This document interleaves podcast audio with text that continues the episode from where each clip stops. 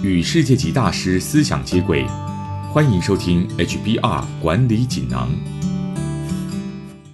各位听众好，我是这个单元的转述师周振宇。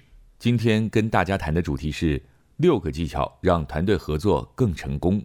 内容摘自二零一九年十二月号《哈佛商业评论》全球繁体中文版的封面故事。许多团队在提升合作关系的时候，习惯用的方法都太过狭隘。他们往往把协同合作当成需要培养的价值观，而不是需要教导的技能。其实，真正在协同合作上出类拔萃的企业，都有三个共同的体认：首先，必须具备正确的心态，尊重同事们的贡献；其次是以开放的态度实行他人的构想；最后，保持敏锐，随时观察个人的行动对团队成员与工作成果。可能造成的影响。以下是哈佛商学院教授法兰西斯卡·吉诺从他的研究里归纳出六项成功合作的技巧，提供给你参考。技巧一：请听，而不是发言。研究显示，当别人在讲话时，我们通常都在为自己接下来的发言做准备，而不是认真听别人在说什么。员工的层级越高，这种倾向越是明显。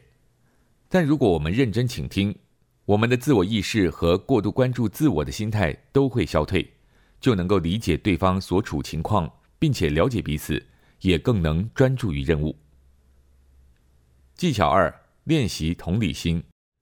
在成功的合作关系里，每个人都会设身处地的关心别人，并且全心投入共同的目标。这种心态让人想要理解别人为什么会有不同的观点。因而能够进行建设性的对话。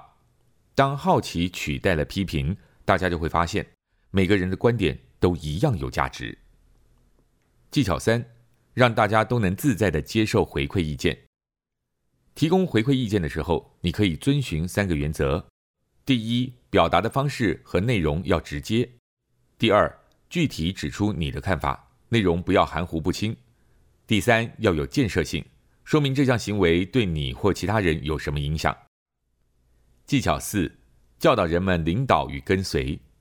在职场上，大家往往都太过关心如何成为高效能领导人，却很少讨论如何跟随，当个称职的部署或同柴。但其实这也是一项重要技能。最称职的协同合作者是同时擅长领导和跟随，可以因应不同工作场景流畅的切换这两种不同的角色。技巧五：沟通的言辞要清楚，避免抽象。心理学研究显示，我们与其他人沟通时，为了顾及双方面子，表达方式通常太过间接而抽象。如果我们的言辞更具体、更清楚地描绘目标，我们所说的话就会更有分量，我们的意见也会得到更真实的回馈。技巧六：训练团队成员进行双赢互动。许多组织都会透过一些练习训练主管和员工如何找到双赢的解决方案。这类的练习会让每个参与者拥有一些别人没有的资讯，并要求所有参与者尽可能达到人人都满意的最佳目标。接下来，活动指导人会建议一些技巧，包括提问和仔细倾听等等。这可以协助人们发现彼此的利益，并彼此协调，达成双方最大的利益。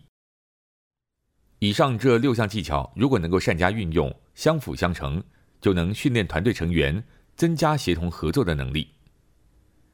以上摘自《哈佛商业评论》全球繁体中文版，主题为“六个技巧让团队合作更成功”。这六项技巧包括：第一，倾听而不是发言；第二，练习同理心；第三，让大家更自在地接受回馈意见；第四。教导人们领导与跟随。第五，沟通的言辞要清楚，避免抽象。第六，训练团队成员进行双赢互动。更多精彩内容，欢迎阅读《哈佛商业评论》全球繁体中文版。谢谢你的收听，我们下周见。